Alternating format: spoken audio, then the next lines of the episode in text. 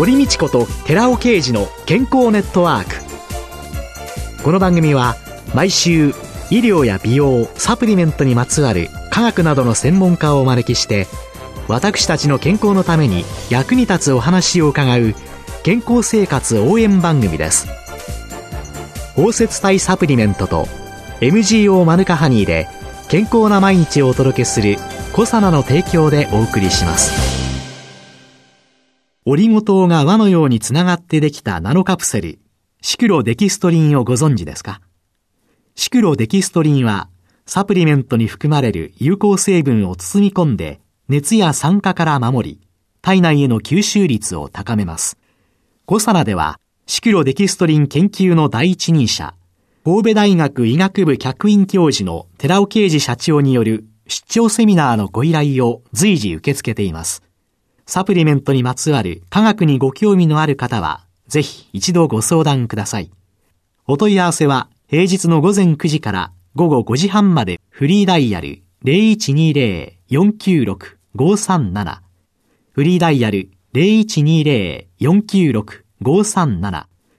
寺尾刑事のシクロデキストリン出張セミナーのお知らせでした。こんにちは、堀道子です。今月はパーソナルトレーナーでグローバルシステムズ株式会社取締役の角田ゆかりさんをゲストに迎えてトレーニングと健康テーマにお送りしています。先週ですね、はい、あの40歳以上になると1%ずつ筋肉が落ちていくって、はい、やっぱり筋肉がエネルギーの消費のもとだしね、筋肉に水蓄えてるし、はい、脱水状態にね、筋肉減っちゃうとなりやすいっていう、いろんなことがあって、とっても大切な筋肉なんですけれども、高齢者ってっていうのも、やっぱり積極的に運動すべきなんですよね。そうですね。高齢になっていくと筋肉が落ちてしまうことで、関節に負担がかかってしまって、まあ膝が痛くなってしまったり、腰が痛くなってしまったりっていうことがあるので、運動不足によって介護になってしまうリスクっていうのはすごく高まってきますので、高齢者は運動がすごく重要になってきます。あ、そっかそっか。背骨とかああいうところに背筋の筋肉がきちんとついてれば、はい、圧迫骨折とかそういうのも少しは予防できる。安定感も出てきますし、あとは運動することで骨も強化をすることができるんですね。はいはい、筋肉だけじゃなくて骨も強くなる。ね、はい。もちろんあのカルシウムだったりビタミン D というのも必要になってくるんですけれども、骨に少しこう負荷をかけていくことで、骨も強くなっていきますので、特に女性の場合はコスト上昇っていうのがすごく問題になりますので、運動することでその予防とか改善にもなっていきますので、高齢者の方への運動というのは重要になってきます。高齢者施設への出張トレーニング指導をなさっているそうですよね。はい、老人ホームですとか、デイサービス、今様々な高齢者施設がサービス付き高齢者住宅あるんですけれども、こちらの中で、マンツーマンでのパーソナルトレーニングもそうですし、あとはグループで行う音楽をかけながら、楽しみながらやるようなグループの運動ですね。これも2パターン。あとはリハビリという形で少し介護度の高い方ですね。理学療法士とかもおりますので、リハビリという形で行っています。自立の方から介護後の方まで。介護後の方もはい、対応させていただいていて、高齢者施設はかなり幅広くいろいろな方がいらっしゃいます。集まってある一定の時間を過ごせばいいというような感覚が今までどうしても拭えないところがあったと思うんですけれども、はい、そこに行くことによってより健康になる。そうですね。大切なことなんですね。はい。で、じゃあその高齢者の運動機能低下の予防のためのトレーニングっていうのは、はい、実際にはどんなことをなさるんですか？はい。まあ、大きくは予防というところ、改善というところでは筋力トレーニング、それからあのバランスのトレーニングですね。転倒してしまうことっていうのが高齢者の場合はあって、転倒から寝たきりになってしまうケースがすごく多いので、転倒しないためのバランストレーニング、それから骨を強くするようなもの、痛みの改善のためにま関節を広げるようなものですとか、あとは認知症の予防のトレーニングというようなものを行ってます。それ具体的にどうい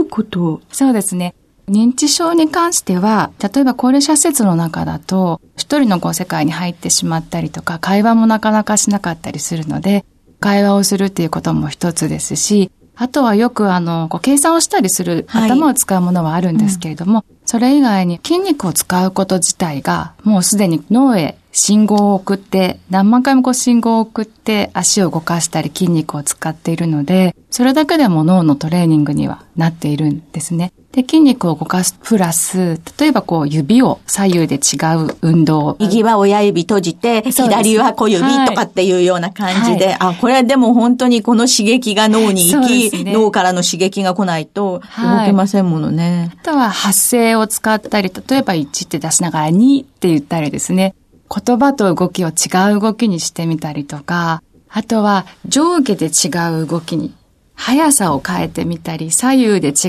う動きにしてみたり、体をこう総合的に使う運動を脳と体のトレーニングという形で取り入れていて、そうすると、あの、高齢者に限らずですね、20代、30代でも脳を活性化するという運動になります。とっても反省をしております。私ですね、はい、運動っていうのを伺った時にはですね、はい飛んだり走ったりですね。はい。何かの球技とかね。はい。あの、もう世界陸上じゃないけれども、はい、そんなものばかりがガッとイメージが来ていて、はい、あとはスポーツジムのところで音楽聴きながら歩くとか自転車こぐとかっていうのが、私の中の運動。指を動かすのだって。そうですね。ちょっとこう音楽をかけながら、えー、例えばこうリズムを取ってもらうとか、えー、何か掴んでもらうとか、それだけでもこうご家族の方がこう反応すると喜んでくださったりするんですね。それはすごく嬉しいですね。そういう中で、寝たきりにならないための予防的なものっていうのはどんなことが、はい、そうですね。あの、やはり筋力トレーニングですね。寝たきりにならないためにはやはり足をしっかり自分の足で歩くというのはすごく重要になってくるので、筋肉がどんどん落ちてしまうというのも、一番最初に落ちてしまうのが、ももの前の筋肉なんですね。ももの前？はい。体の中でも一番大きな筋肉なんですけれども、はい、この筋肉が一番最初に低下していってしまうので、えー、ここの筋肉をしっかり作っていてあげるというのはすごく重要になってきます。例えば足をですね、スクワットってよく言われる動きですね。ただ、高齢者の場合かなりこう負担がかかるので、難しいと思う。椅子に座ったまま、例えば足を前に伸ばしていただくような。椅子に座ったまま、はい、今なんかね、もうスタジオでね、はい、やり始めたんですけれども、はい、椅子に座って足を上に上げる。はい。で、このまま、例えば、つま先をちょっと手前にして10秒キープしていただくとか、これだけでもこのももの前をしっかり。ああ、筋肉を使っている、ということなんですね。そうですね。椅子から普通に立ち上がるっていう動きも、ももの前を使えますので、えー、普通にちょっとこう、椅子から立ち上がる動きを、例えばここに手を添えてでもいいですし、前の机に手を添えてもいいから、どっこらしょうでもいいから、まず立ち上がる。はい。で、次は手を使わずに少しずつこう負荷を上げていく練習をして、筋力トレーニングっていうのも日常の生活の中でやっていくっていうのも一つやり方としてはありますね。じゃあもうテレビ見ながらでも、何しながらでもいいから、そうですね。立ったり座ったり立ったり座ったりをしてみる。はい。スクワットやれって言うとね、なんそうなんですよね。あ、もうね、帰ってやると負荷がかかって悪いといけないから、やめよになっちゃうんですよ。言い訳を作る私としては。はい。でも、椅子立ったり座ったりぐらいだったら、そうですね。そうですね。あとは、あの、片足で立つっていうのも、体の筋肉を意外と使うので、バランスのトレーニングにもなりますし、ちょっとこう歯磨きの時にやってみるとか、日常生活に取り込んでいただくと続きやすいかなとは思います。骨とか関節っていうのに負荷がかからないようにはどういうことを心がけたらいいんですか？はい。あの、負担がかからないというところでは、逆にこう骨に関しては負担をかけて、強くしていくっていうところがあるので、はい、できるだけ外を歩くっていうところですね。例えば、ちょっとこの何か重さを持ったりとか、リュックを背負ったりとかでもいいんですけれども、日光を当たりながら外を歩く、ウォーキングをするということで骨が強くなりますので、ぜひウォーキングを習慣にしていただくと、あの、いいかなと思います。今ね、はい、光を浴びながらっておっしゃったけどね、はい、もう今、どこ行ってもホワイトニングの 紫外線赤赤赤赤赤説が、そうなんですよ。広まってしまっておりますけれども。はい。ここはぜひですね、1日2時間くらいは、ぜひ日光に当たっていただいて、ビタミン D を作るところは日光が必要なので、うん、どうしても皆さんこう手袋をされてたり、帽子をかぶって日光から避けてしまうケースはあるんですけれども、ぜひ。ね紫外線よけのね、ロングの手袋はめて、そうですね。サングラスし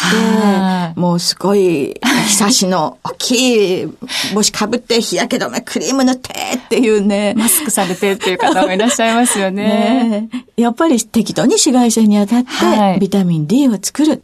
なんか何でもかんでも行き過ぎは良くないですよね。そうですね。そのウォーキングする時間帯っていうのはいつなのとか、はい、時間帯に関しては、例えば、注意としては、血圧の高めの方は、早朝とかは少し控えた方がいいかなとは思うんですけれども、午前中とか朝早い時間は高くなる可能性、寒い時期は特にですね、あるので、ちょっと控えた方がいいかなというところはありますけれども、ライフスタイルに合わせて、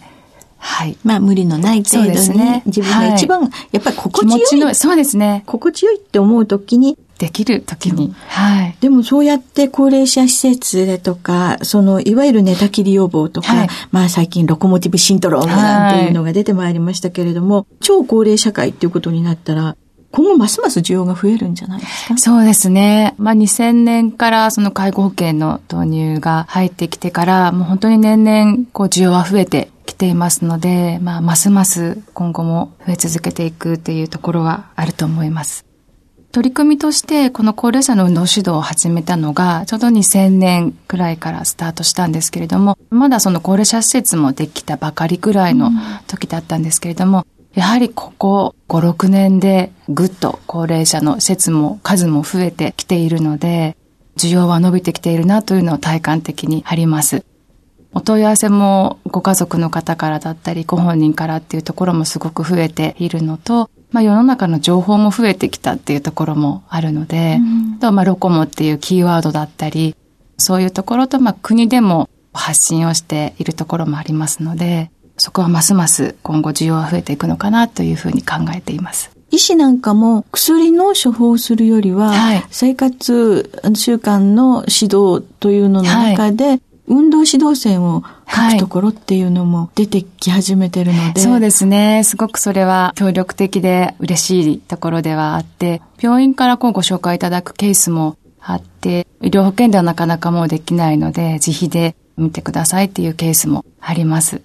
できるだけそういった方も対応して健康になっていただけるようにサポートできればというふうに考えてます。薬と一緒に歩む運動、あるいは薬の前に歩んでいく運動という、そうですね、そんなことなんでしょうかね。ありがとうございました。今週のゲストはパーソナルトレーナーでグローバルシステムズ株式会社取締役の角田ゆかりさんでした。来週もよろしくお願いします。ありがとうございました。続いて、寺尾刑事の研究者コラムのコーナーです。お話は、小佐奈社長で神戸大学医学部客員教授の寺尾刑事さんです。こんにちは、寺尾啓二です。今週は、本当に注目すべきは、還元型コエンザミ Q10 ではなく、吸収型コエンザミ Q10 シリーズその5、腎機能改善にも有効というお話をさせていただきます。この研究者コラムでは、学術論文や人臨床試験や動物試験などの検討結果を総括して、吸収型コエンザミ Q10 とビタミン C の併用サプリメントを摂取することによって得られた科学的根拠を紹介しています。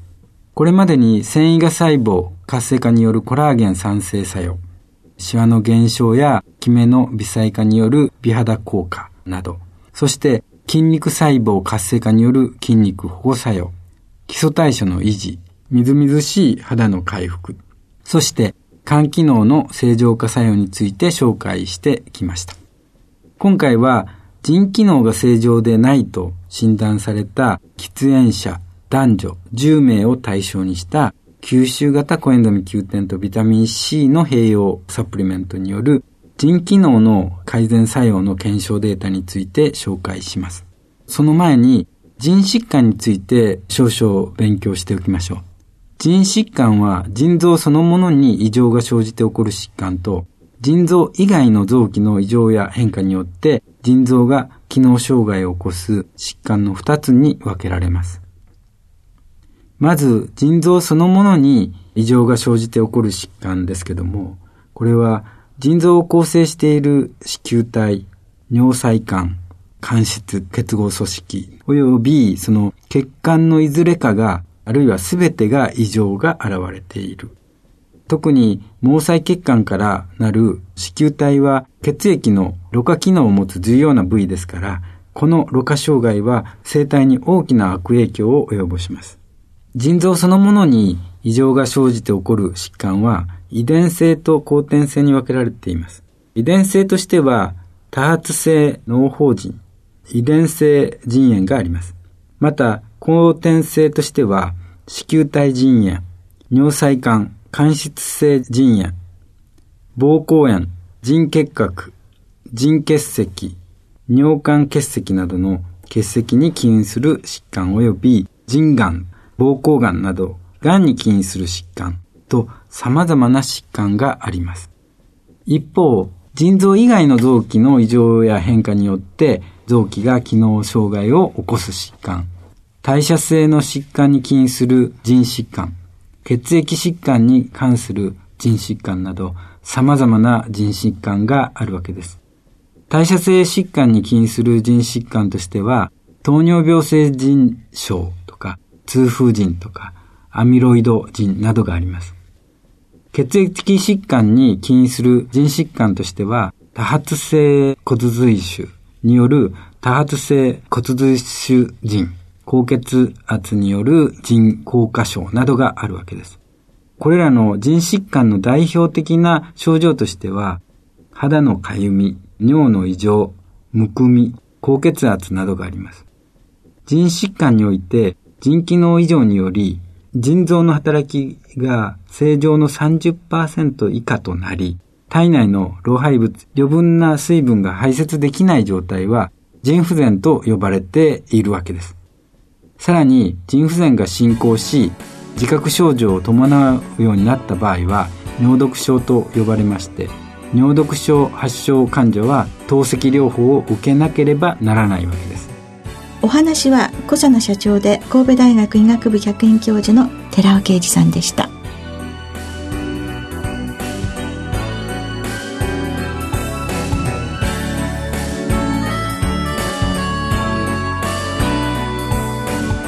ここで小佐奈から番組お聞きの皆様へプレゼントのお知らせです。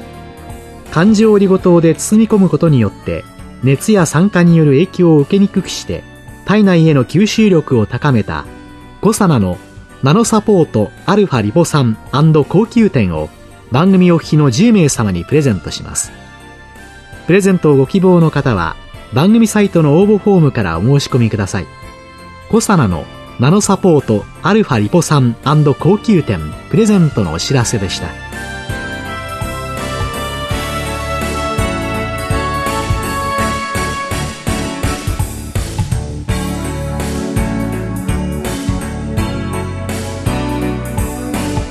堀道子と寺尾啓二の健康ネットワーク。この番組は包摂体サプリメントと MGO マヌカハニーで健康な毎日をお届けする「コサナの提供」でお送りしました。